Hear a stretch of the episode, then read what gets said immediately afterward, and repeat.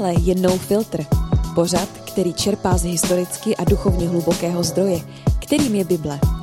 No Filter přináší bez příkras inspiraci do každého dne. Pořadem vás provází Milan Michalko, pastor City Church tečka cé zet.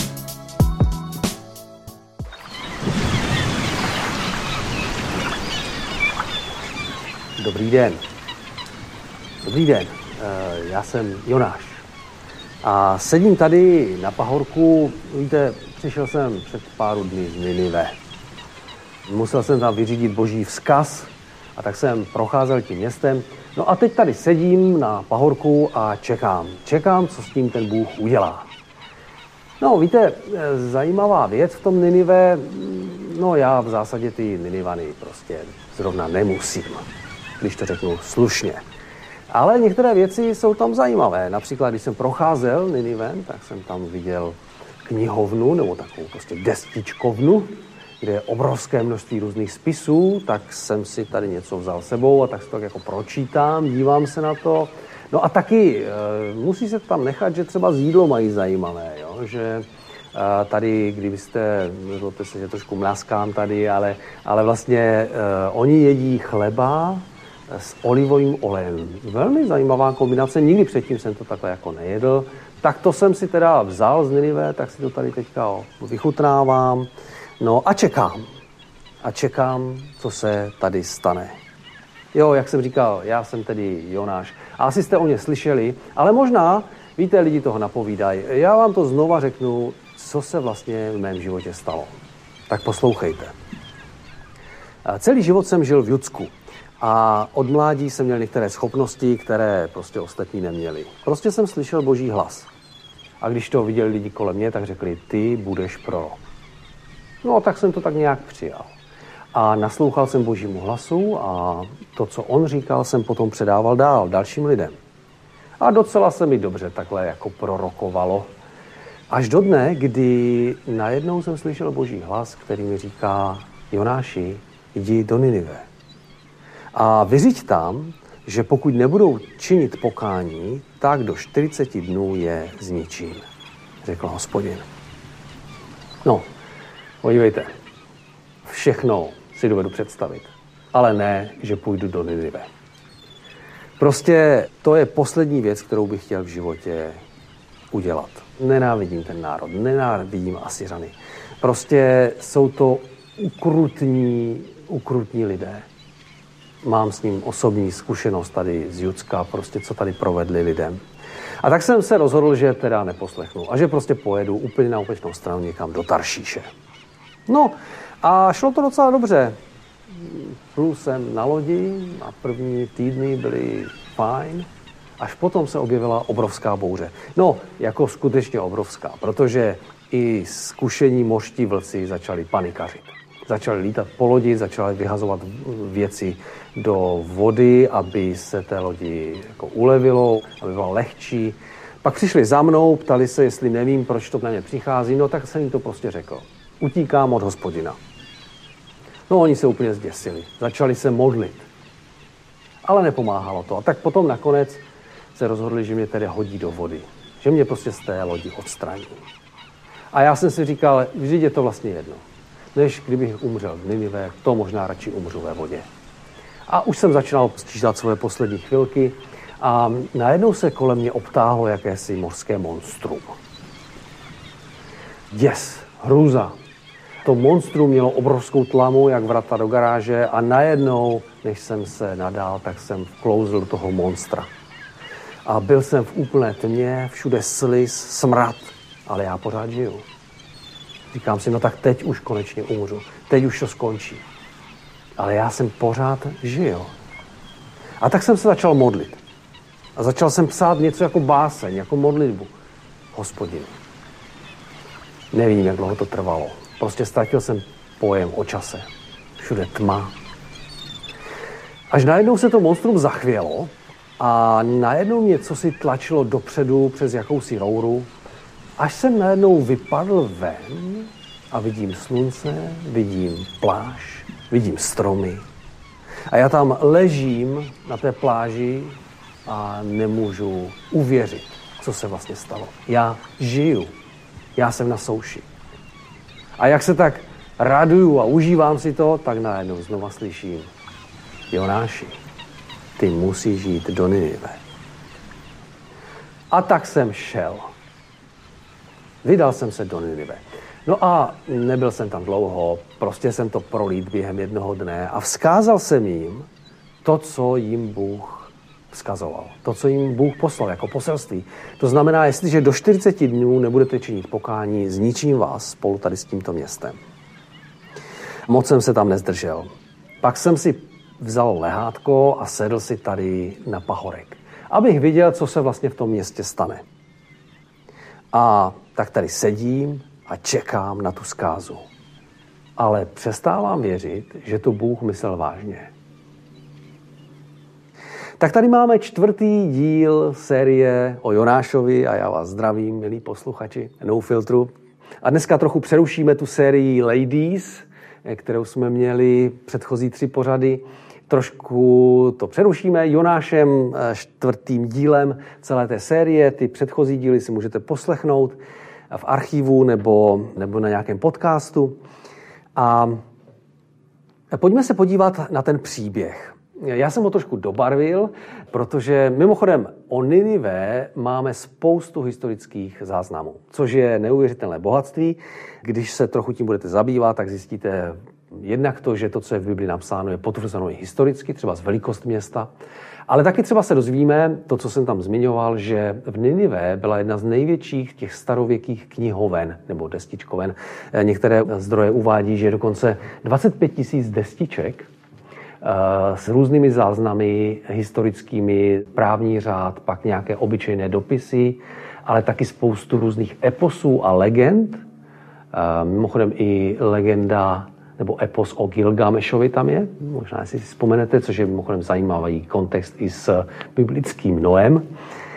Tak to byla jedna z věcí, kterou jsem tady zmínil a kterou známe z historického kontextu, že se skutečně našla obrovská knihovna, ale taky mimo jiné, když jsem se díval do nějakých zdrojů, co bylo oblíbené jídlo, tak to byl skutečně chléb namočený v olivovém oleji. Tak zajímavé kontexty k Jonášovi. A dneska se podíváme dál do té knihy, nebo na tu knihu, na ten příběh Jonáše. Možná ještě jednu věc zopakuju. Kniha Jonáš má velice specifický literární styl. Já jsem to nazval pro sebe trochu něco jako hybrid. A to proto, že vlastně na jedné straně v Jonášovi jsou poměrně dost velké detaily o té cestě, to znamená, jak velké město to bylo, třeba z toho Ninive a, a prostě detaily tohoto typu. Ale zároveň je to hybrid v tom, že tam je i druhá část té knihy a že to jakési umění. Prostě když čtete druhou kapitolu Jonáše, jeho modlitbu v říše ryby, no tak to je prostě poezie. A my si musíme uvědomit, když čteme Jonáše, že ta kniha je velmi specifická. Na jedné straně je tam jakási nadsázka, jakýsi art, ale zároveň je tam jakási faktografie, kde jsou velmi přesné údaje o tom, co se vlastně stalo. Tak to je důležité, až budete číst Jonáše, mějte to na mysli. Abyste třeba nebyli zbytečně zmatení z té knihy, tak prostě vězte, že to je takový jakýsi hybridní styl. A dneska uzavíráme tu celou sérii a tak budeme trošičku rekapitulovat. A nejdřív bych chtěl zmínit pár myšlenek, které vlastně už tady zazněly. A chtěl bych, jestli byste mohli v průběhu toho přemýšlet, která z těch myšlenek je pro vás nejdůležitější, která se vás dotýká. Kterou z těch myšlenek se Pán Bůh dotýká vašeho srdce? Ta první myšlenka, která tady zazněla, je: Bůh je mluvící Bůh. To platilo od dob Jonáše a platí to i do dneška. Víte, je to tak, že skutečně, když si čteme starozákonní příběhy, tak v každém tom příběhu Bůh mluví. A my vlastně můžeme počítat s tím samým dneska. Bůh se nezměnil. A Bůh mluví stejně intenzivně jako ve starozákonní době. Ta otázka není, jestli on mluví nebo nemluví, ale jestli my ho slyšíme. Možná nemáme dostatek soustředění, možná tomu nevěnujeme pozornost, ale vězte, že ta klíčová myšlenka, kterou potvrzuje Jonáš, nebo Jonášův příběh, stejně jako mnoho dalších biblických příběhů, Bůh je mluvící Bůh. A rád mluví. K Jonášovi i k tobě dneska. A to byla první myšlenka, kterou jsem zmiňoval v té sérii Jonáše. Ta druhá: Bůh tě miluje a proto tě nenechá takovým, jakým jsi. Bůh měl rád Jonáše, ale nechtěl ho nechat takovým, jakým on je. Prostě chtěl ho posunout. A je to taky něco, co je důležité pro nás, protože když se v církvi nebo křesťanům zeptáte, jestli je má Bůh rád, no tak oni říkají, no ano, Bůh mě má rád. Ale neuvědomují si tu druhou část. Proto tě nenechá takovým, jakým jsi. A to je vlastně i vysvětlení, proč přicházejí různé zkoušky nebo napětí do našeho života. Pán Bůh nás chce posunout dál. A miluje nás, ale není to všechno. Stejně jako Jonáše nás nechce nechat takovým, jakým jsme. Ta třetí myšlenka, Jonáš byl dlouhodobě věřící. Možná stejně jako ty. Ale otázka je, co když chce Bůh po mnoha letech posunout tvou víru na novou úroveň? A je to zajímavé vidět Jonášovu víru v první kapitole, kde vlastně vidíme, že on se vůbec nemodlí, on vůbec v podstatě s Bohem nekomunikuje. Ale potom v druhé kapitole v jeho modlitbě vidíme tři věci. Že volá k Hospodinu, přemýšlí a slibuje. A obzvlášť si myslím, že ta třetí část, ten slib, je něco specifického, na co my v dnešní době nemyslíme. Dobře, tak voláme k Bohu, modlíme se, přemýšlíme dobře, všechno v pořádku, ale že bychom slibovali? Že bychom se zavázali k něčemu? Tak moje otázka je, nebo výzva, co když chce Bůh po mnoha letech posunout tvou víru na novou úroveň? Přemýšlej nad tím. Ta další myšlenka byla, boží milost pro tebe je časově omezená nabídka. A to je pro všechny, kdo ještě nemáte s Bohem vyřešený svůj vztah. Prostě pro Ninive to platilo, Bůh řekl, prostě čtyřicet dní. Pokud nebudete dělat pokání, tak prostě to skončí. Doba milosti skončí. A neexistuje žádný slib, že se zítra ráno ty nebo já probudíme. Možná žijeme svůj třicátý devátý den. A tvoje hodiny tikají.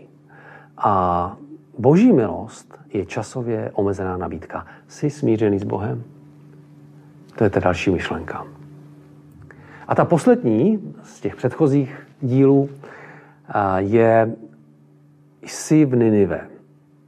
Je to prostě výzva pro všechny nás, kdo jsme poznali Ježíše Krista a kdo máme kolem sebe spoustu lidí, kteří Ježíše neznají. Je to jako když Jonáš byl v Ninive. Prostě šel a mluvil, oznamoval boží vůli nebo boží sdělení. A stejně tak je to na nás. A to já vám chci říct, my jsme v Ninive. Někdy se díváme na Jonáše z jiného úhlu pohledu, ale prostě vězme, že toto bylo jeho součást a toto je naše součást. My žijeme v Ninive.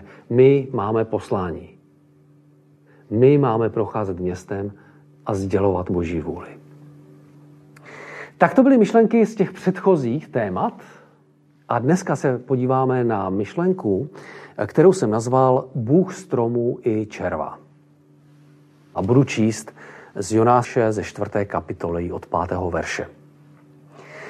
Jonáš totiž vyšel z města, usadil se na východ od něho a udělal si tam přístřešek. Seděl v jeho stínu, aby viděl, co se bude ve městě dít. Hospodin Bůh nastojil skočec, který vyrostl nad Jonášem, aby mu stínil hlavu a aby ho zbavil zloby. Jonáš měl ze skočce obrovskou radost. Příštího dne za svítání nastrojil však Bůh červa, který skočec nahlodal, takže uschl. Když přišlo slunce, nastrojil Bůh žhavý východní vítr a slunce bodlo Jonáše do hlavy, až úplně zemdlel a přál si umřít. Řekl, lépe, abych umřel, než abych žil. Bůh se však Jonáše otázal, je dobře, že pro ten skočec tak planeš? Odpověděl, je to dobře. Planu hněvem až k smrti. Hospodin řekl, tobě je líto skočce, se kterým si neměl žádnou práci, jemuž si nedal vzrůst. Přes noc vyrostl, přes noc zašel. A mně by nemělo být líto Ninive, toho velkého města, v němž je víc než sto dvacet tisíc lidí, kteří nedovedou rozeznat pravici od levice, a v němž je i tolik dobytka. Četli jsme boží slovo z Jonáše ze čtvrté kapitoly. V příběhu Jonáše vidíme, že Jonáš měl dobré a špatné dny. Dny, kdy měl velkou radost, z toho stromu například, a dny, kdy si přál umřít, protože červ ten strom prostě sežral a ten strom uschnul. A Bůh je Bohem dobrých i špatných dnů. Protože z božího pohledu všechny tyto dny dávají smysl. No podívejme se ještě dál do toho příběhu. Tři dny v břiše ryby. Jaké to byly dny pro Jonáše? No, špatné dny. A představte si ten den, kdy ta ryba ho vyplivla na břeh. Jaký to byl den? No, byl to skvělý den. Pak jeden den, kdy si Jonáš užíval stínu z toho stromu, no to byl krásný den pro něho. No ale pak ten strom uschnul a je napsáno, že to slunce až bodalo do jeho hlavy. No prostě špatný den. Bůh je Bohem dobrých i špatných dnů. Protože z Božího pohledu všechny dny v našem životě dávají nějaký smysl. No, tři dny v břiše ryby dávají smysl v tom kontextu, že Jonáš byl přiveden k rozumu a šel říct sto dvacet tisícům lidem Boží vzkaz. A oni byli nakonec zachráněni. Takže špatné dny v Jonášově životě dávaly hluboký smysl pro dalších sto dvacet tisíc lidí v Ninive. A potom jeden den bez stínu stromu, aby se Jonáš naučil soucitu. No, víte, co tam čteme? Bůh mu říká, co pak by mě nemělo být líto? Co pak bych neměl mít soucit s těmi lidmi? Bůh ho učí soucitu. Na příkladu toho, že prostě ten strom uschnul. A Bůh je Bohem dobrých i špatných dnů. Protože z Božího pohledu všechny dny dávají smysl. S tím je prostě spojená obrovská výzva. Staň se člověkem, který nejen žebrá o strom a o stín, ale staň se duchovně zralým člověkem, který taky žádá Boha, aby poslal třeba i červa, pokud to bude dávat smysl. Protože všichni nepříjemní červi trénují trpělivost, vytrvalost a vedou k dospělosti. A někdy taky tři dny ve slizu, smradu a tmě můžou zachránit sto dvacet tisíc lidí. A všechny ty špatné a dobré dny z nás dělají muže a ženy, kteří dorůstají do dospělosti a do podoby Ježíše Krista. Bůh je Bohem dobrých i špatných dnů, protože z Božího pohledu všechny dny dávají smysl. A tak to je ta poslední myšlenka, kterou jsem chtěl zmínit z celé té série o Jonášovi. Je jich celkem šest, celkem šest myšlenek. A možná už jenom kraťouce zmíním znova pro zapamatování, připomenutí. Bůh je mluvící Bůh. Bůh tě miluje a proto tě nenechá takovým, jakým jsi. Co když chce Bůh po mnoha letech posunout tvou víru na novou úroveň? Boží milost pro tebe je časově omezená nabídka? Nebo předposlední, jsi v Ninive? A ta poslední, Bůh je Bůh stromu, který vyroste, i Bohem červa, který ho může sežrat. Která z těch myšlenek je pro vás nejdůležitější? Která se vás dotýká? Přes kterou cítíte, že Pán Bůh chce něco změnit ve vašem životě? Budu moc vděčný, když se ozvete. Můžete najít mě na sociálních médiích nějakých, nebo můžete napsat na n o zavináč radio sedm tečka cé zet a budu velmi vděčný, když pošlete nějakou reakci. Třeba jestli máte ještě nějakou doplňující myšlenku k Jonášovi, nebo něco, co se vás dotklo, co proměňuje váš život. A tak napište, budu to moc rád i třeba nějak komentovat v některém z dalších dílů No Filtru. A to je skutečný závěr série o Jonášovi. Tak já už půjdu. Děkuju za pozornost. A mimochodem, prý mě pochovají někde na pahorku nedaleko Ninive. Což je mimochodem dnešní vaše město Mosul v Iráku. Tak bych řekl, tak se někdy zastavte. Stavte se za Jonášem, za rebelujícím prorokem.